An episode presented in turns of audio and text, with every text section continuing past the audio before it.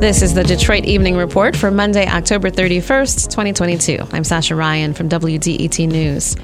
Former Grand Rapids police officer Christopher Schurr will stand trial for the fatal shooting of Patrick Lyoya last spring.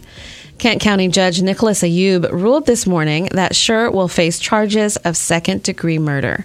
Schurr stopped Lyoya in April for driving a car with a stolen license plate. Cell phone videos show Schurr chasing Lyoya, the two wrestling, and Lyoya reaching for a taser before Schurr shot him in the back of the head while Lyoya lay face down on the ground. An organization representing black women entrepreneurs is asking Detroit's school board to wait to vote on selling the former site of Cooley High School. The Ladies Entrepreneur Empowerment Circle says it submitted the highest bid for the property, but that its proposal was not weighed equally with one from another organization. Andrea Thompson, founder and CEO of LEEC, says board members' vetting proposals say they were not given its bid initially. And, Thompson says, when they were, the proof of funds had been omitted.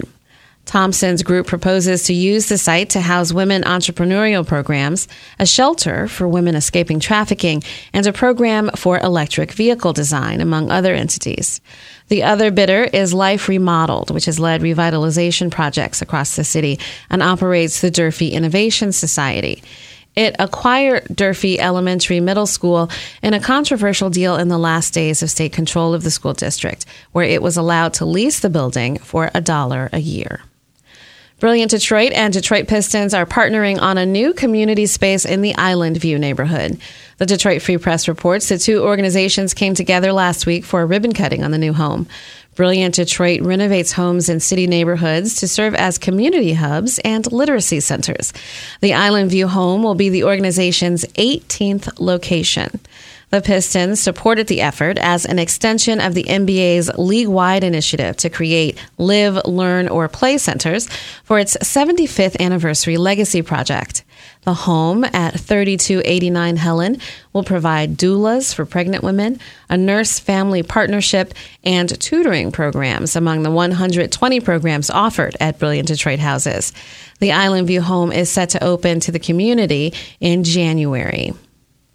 Enrollment for the Affordable Care Act Marketplace opens tomorrow. This year, individuals and families can purchase health care with new benefits added through the Inflation Reduction Act.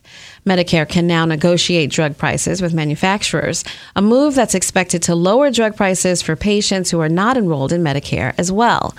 The legislation also extends tax credits for those purchasing health care through the ACA. Open enrollment for the program, also known as Obamacare, runs through January 15th. If there's something in your neighborhood you think we should know about, drop us a line at Detroit Evening Report at WDET.org. I'm Sasha Ryan, WDET News.